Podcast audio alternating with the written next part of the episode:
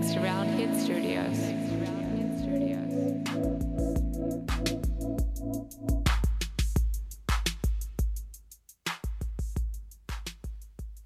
Let me try and show you how we get some of these sounds.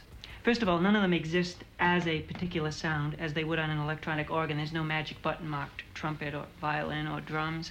You have to build every sound. And to start to build these sounds, you have to start with something pretty simple here are the simple things we start with. There are five of them.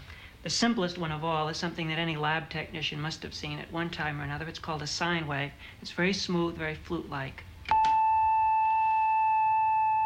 A little bit more complicated wave is called sawtooth, and it's called sawtooth because on an oscilloscope, oscilloscope screen it looks just like a sawtooth.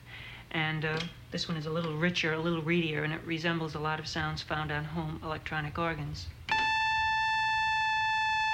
Something in between those last two, and a very useful sound indeed, is something called triangular, and it's kind of a pointed sine wave. So you can see it's a little brighter than a sine wave. Um, this one's called pulse wave, and I'm just going to show you how it swings into a thing called square wave. It's uh, up, down, up, down, just like a switch. If you flip a switch, you're making a pulse wave. If it's an even off, on, off, on, then it looks on an oscilloscope very symmetrical, and it's called a square wave. And if I take the time that it's on and make it different from the time that it's off, it changes quality. Listen to it.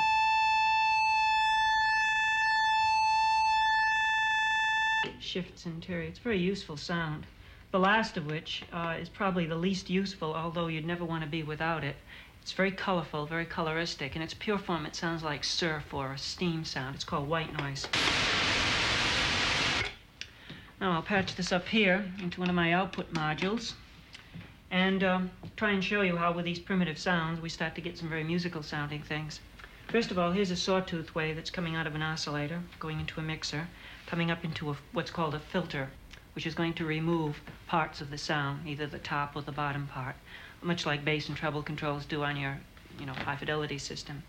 And uh, by hitting a note on the keyboard now, I'm connected up so I'll hear that one sound low sound. It's very bright. If I manually turn this knob, you'll listen to the sound get considerably duller. Here it gets very dull down here. It's very bright here.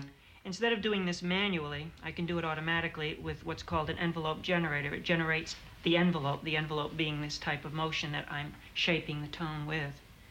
So I'll do it this way.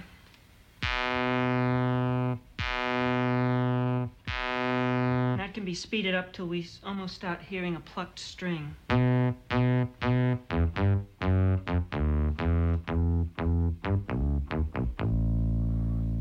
If we turn that around and make it uh, open up instead of closing, does this, which was quite a surprise when I first heard it.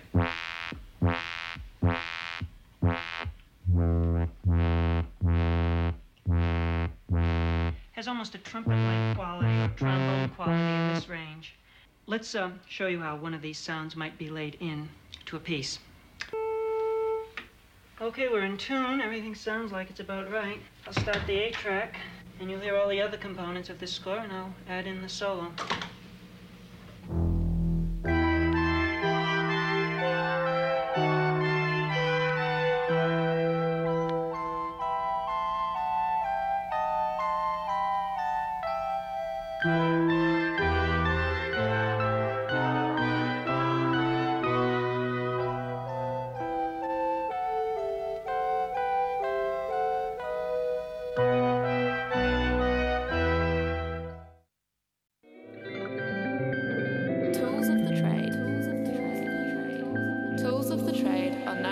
BFM, thanks to Roundhead Studios.